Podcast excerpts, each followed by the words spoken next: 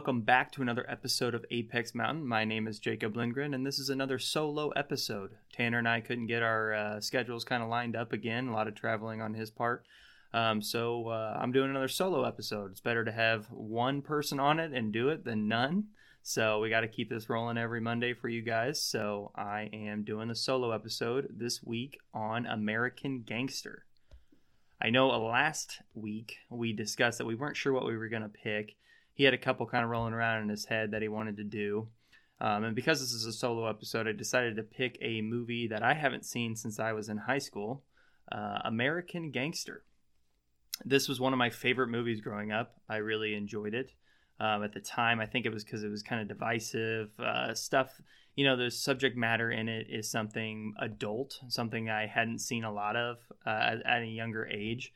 Um, I think it it really affected me because of that. Um, now that I've gotten older and watched a lot of movies and TV shows for this and otherwise, that I think my taste has changed a little bit. It's not on my Mount Rushmore of movies like it was when I was younger, um, but really, really enjoyable. Uh, I'm glad I came back around to it to watch it again from a different perspective. So uh, let's just get straight into it. The man I work for had one of the biggest companies in New York City. He didn't own his own company. White man owned it, so they owned him. Nobody owns me, though. The most important thing in business is honesty. Bribery, extortion, integrity, hard work, murder, racketeering, family. Never forgetting where we came from. Who is this guy? So you are what you are in this world. That's either one or two things. Either you're somebody or you ain't nobody.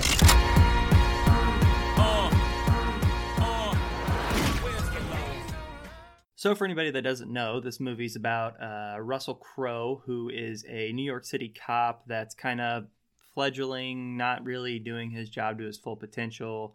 His life's kind of falling apart. His personal life's kind of falling apart with his wife leaving him with his son, and we're kind of catching him at this low part in his life. And he finds meaning in his occupation and really finds himself through trying to stop the uh, Harlem drug lord Frank Lucas. Frank Lucas is a real person, and some of this movie is based on his, you know, real life. Although um, I don't really go, I'm not really going to go too far into that because I don't know how much of the real information is real versus what this movie got wrong.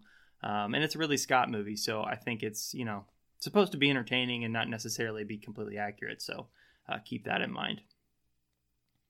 Um, this movie is very long. I'd say that's probably my biggest gripe with it. It's 240, and there's even an extended version.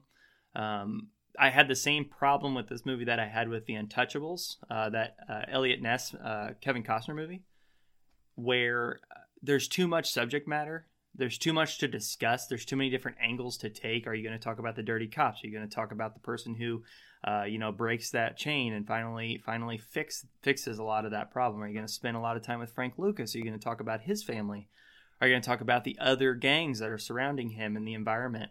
you can do all that and you'll have a nine hour movie that no one will watch.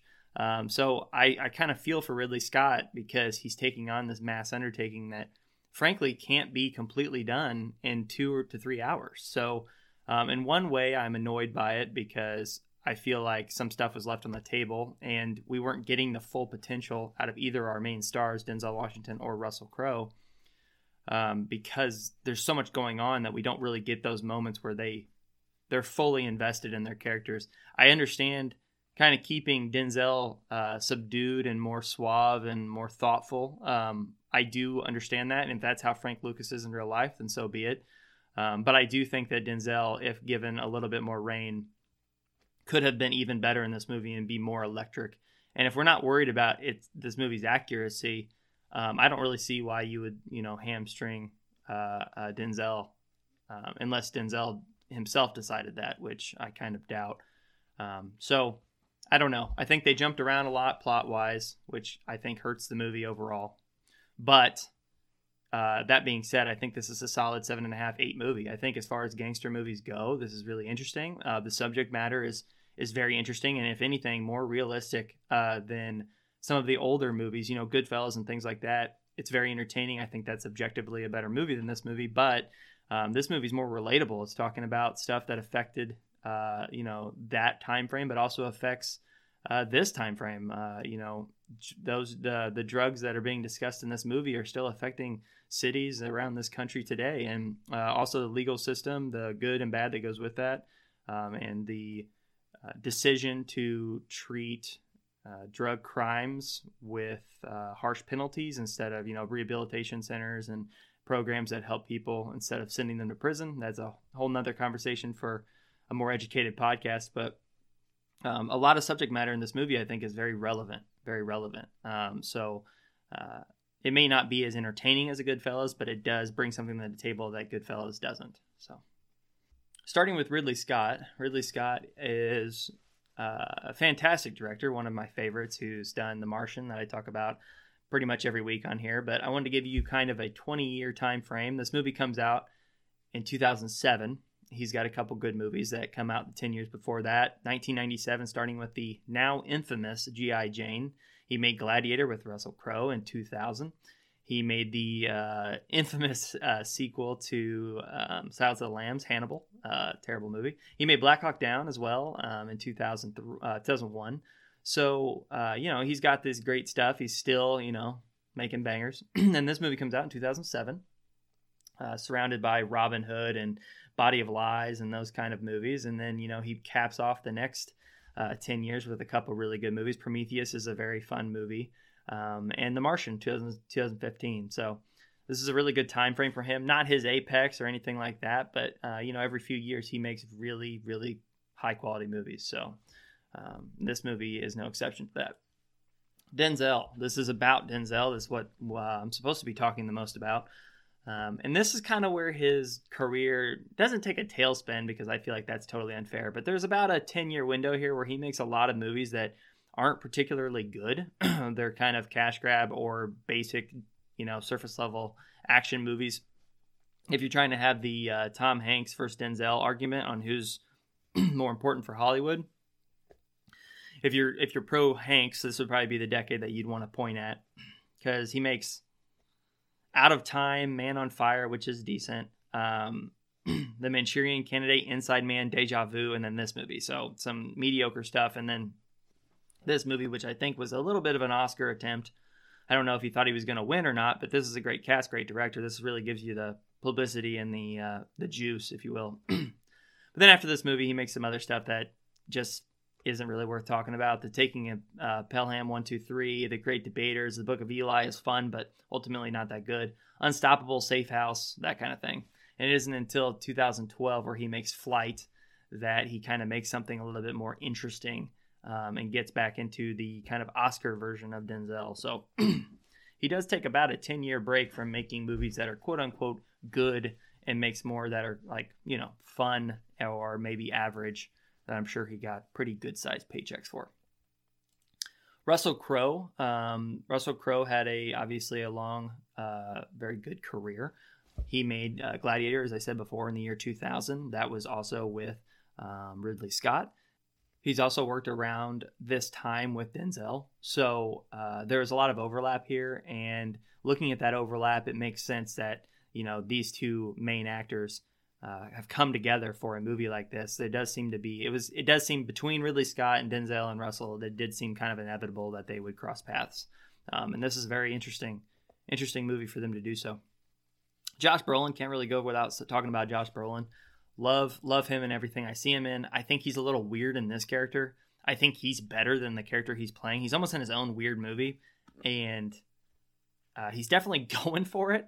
I, I'm fine with it. Although I think if we could cut him out of it and focus more on the two main people, um, I think it would be worth ignoring, you know, the uh, crooked cop, you know, uh, uh side story because we really don't need this guy that's like kingpin twirling his mustache. We really don't need that. We understand that in the time frame. It's common knowledge that there's a lot of corruption at this time. We don't really need him. I don't feel like. And if we focus and give more time to Russell Crowe and Denzel, I think that their performances would be elevated and would make this movie overall a better movie. Especially at the end where you say, "And we caught you know 700 people that were uh, breaking the law as police officers." You say that at the end, we get the point we don't really need Josh Brolin's character to hit that home, in my opinion.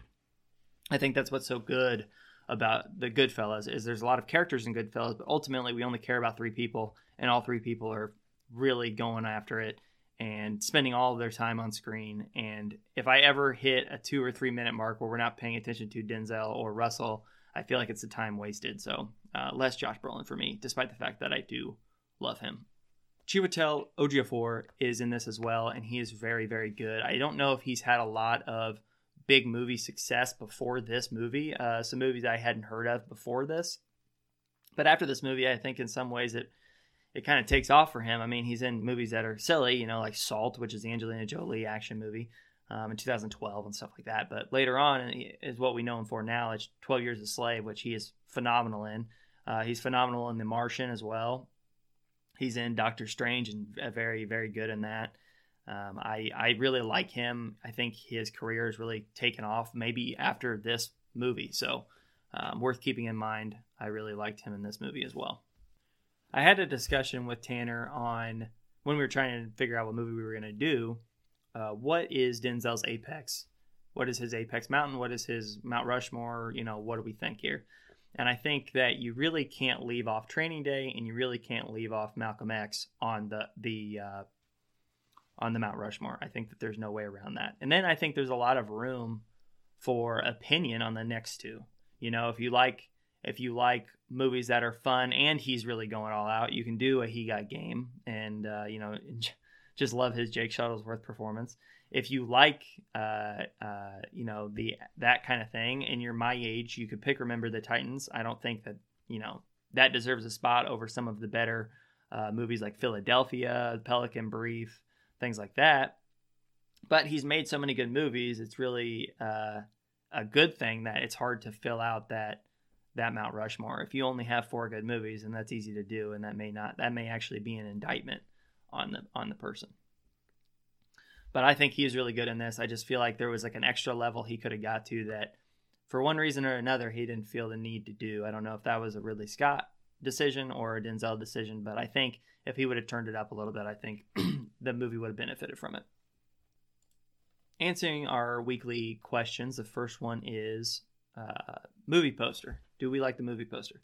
I like it a lot. I like that it's black and white. Kind of gives me the Scarface vibes. Um, I like that it cuts them off at their eye line, so you're only seeing themselves.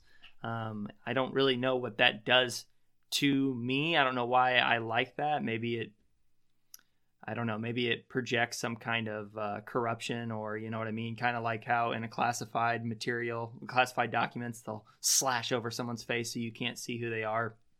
It kind of gives that impression, which I like. It kind of it kind of shows the uh, the detective side of this movie, which I think really works for it. So I think great poster and name. I think uh, great name as well. Uh, the whole background of the story is how Frank Lucas um, and the black community of Harlem kind of took over uh, the city of New York, uh, the drug community. Uh, from the Italians at the time, and uh, I think there's there's a lot in that name, American Gangster, um, I think that explains the movie, explains the transition in the city, explains where our country went and our culture went from there. Um, I don't know. I think it's a very, I think it's a very uh, compelling name, but it's also a simple name that's easy to remember, which is ultimately what they're going for. So, um, totally, totally uh, into the poster and the name. courtroom scene. Um, I'm glad the courtroom scene didn't exist because this movie is already a bit slow and too long, in my opinion. But I mean, it wouldn't have hurt to see Denzel on the sta- on the stand, you know, ratting out these police officers and stuff at the end. That would have been pretty cool. Um, although I do like, you know, kind of the uh, montage of them just, you know, putting up people's pictures on the wall and then and then those cops getting arrested. I think that that that works pretty well. So, although the court scene could have been compelling, I am glad that it's not in it. Metascore of this movie is a 76. Uh, this movie got some pretty good reviews at the time. Uh, Variety gave it an 80, New Yorker gave it an 80, Rolling Stone 88, Hollywood Reporter 80. I think a lot of people really love this movie, but we're a little muted in their in their scoring, and I think that's probably to do with the length and maybe to do with the uh, the accuracy of the storytelling. I'm seeing a lot of people say that it's hectic um, and and you know a little all over the place, and maybe that's why they bumped it a little. I can understand that. Um, not every scene I felt like was necessary, and when that becomes when there's too many of those, then the viewer becomes like a pseudo editor, and if you spend any time trying to figure out how you would fix the movie, then that is a indictment on the movie. Okay, I think it is time for me to review this movie. My opinion of this movie. I really enjoy it. I think there's a little bit of nostalgia for the fact that it was a big deal to me in a certain period of my life, but I think the subject matter and the um, the number of high quality actors in this movie elevate it to a 7.7. Eight is the bar, as we often say. I don't think that this movie moves the needle for mafia movies in general. I don't think it's so good that it that it breaks the bar that's set from you know the uh, gangster classics that that we've been given over the years, the Scorsese movies, really. But I think it's close, and I think, like I said, the subject matter and everything really really gets it close to that number. So I'm going to give it a 7.7. Acting ability, we're focusing primarily on Denzel Washington with this rating. He is really very good in it. Uh, I think that there's a level that he could have gotten to that uh, he wasn't given the space to, or he decided on his own that he wanted to be more subdued. Um, I frankly wish he hadn't. Um, but that being said, I can't really see this movie being done by somebody uh, other than him because of the gravity that he has on on on screen. Uh, to start out as somebody who's kind of quiet in the background, the driver, and then for him to take over a whole operation and basically take over the entire city. Um, there's very few people that could have pulled off that performance, um, and Denzel is one of one. So I'm going to give him a 7.4. And rewatchability in this movie a little bit lower than the last two numbers. Um, I do like it. I think that there's uh, portions of the movie that I definitely would sit down and finish for sure. Um, but it is too long, and you do have to know what's going on. So um, I'm going to go a little bit lower with a 6.8. And this movie comes out to 7.3. 7.3, which is tied with a uh, good number of movies. It is tied with 310 to Yuma, Rocky 2, High Crimes, The Truman Show, Tenacious D and the Pick of Destiny, The Help, Tropic Thunder, and Rudy. It is 0.1 above Beauty and the Beast, Fly Away Home, The Wedding Singer, Uncut Gems, and A Knight's Tale. It is 0.1 below Miss Congeniality, Zodiac, Dirty Rotten Scoundrels, Marshall, Get On Up, and Erin Brockovich. Uh, I really enjoyed watching this movie, and I really enjoyed doing this podcast. I wanted to talk about this movie uh, for a long time because I wanted to kind of work out whether or not I like it because of when I watched it, or I like it because it's genuinely good. And I'm glad to see that it is a genuinely good movie. Um, if you want to reach out, if I'm totally wrong or you want to agree with me, uh, you can reach out at apexmountainpod at gmail.com. That is the best way to reach us. We will respond to you if you have any uh, concerns or opinions or want us to do a particular person or movie, uh, we absolutely will. If you tell us, it will add it to next on the list. So don't fe- feel free to reach out. um, we have a Patreon that's got a lot of movies that have been uh, uh, reviewed on there that are not on the main feed. Uh, most of which are Marvel movies I've done with my brother. Uh, they were a lot of fun. We really enjoyed doing those. Um, I know times are tough right now, so if you can't afford our Patreon, no big deal. Um, I will let you get into that for free. Uh, just reach out to us at Apex Mountain Pod, and I will do that for you. If there's anything else that you want to tell us, please let us know. But if not, see you guys next week. Bye.